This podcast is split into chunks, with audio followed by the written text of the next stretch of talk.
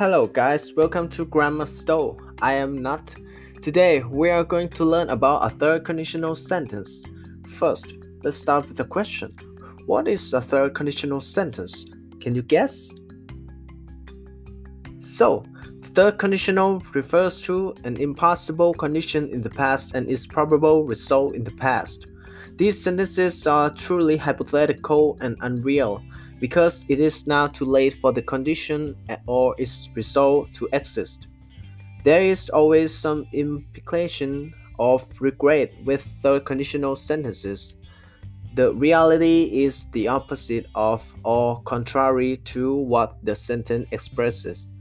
In third conditional sentences, the time is the past and the situation is hypothetical. For example, if I had worked harder, I would have passed the exam.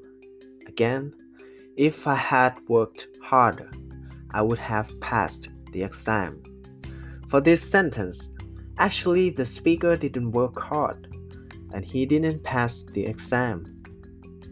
In third conditional sentences, you can also use modals in the main clause instead of the word would to express the degree of certainty, permission, or recommendation about the outcome. For example, if he called you, you could have gone. Again, if he called you, you could have gone. Another example is if you bought my school supplies for me, I might be able to go to the park. Again, if you bought my school supplies for me, I might be able to go to the park. Now, you have already known about how to use this third conditional sentence. I hope to meet you the next episode.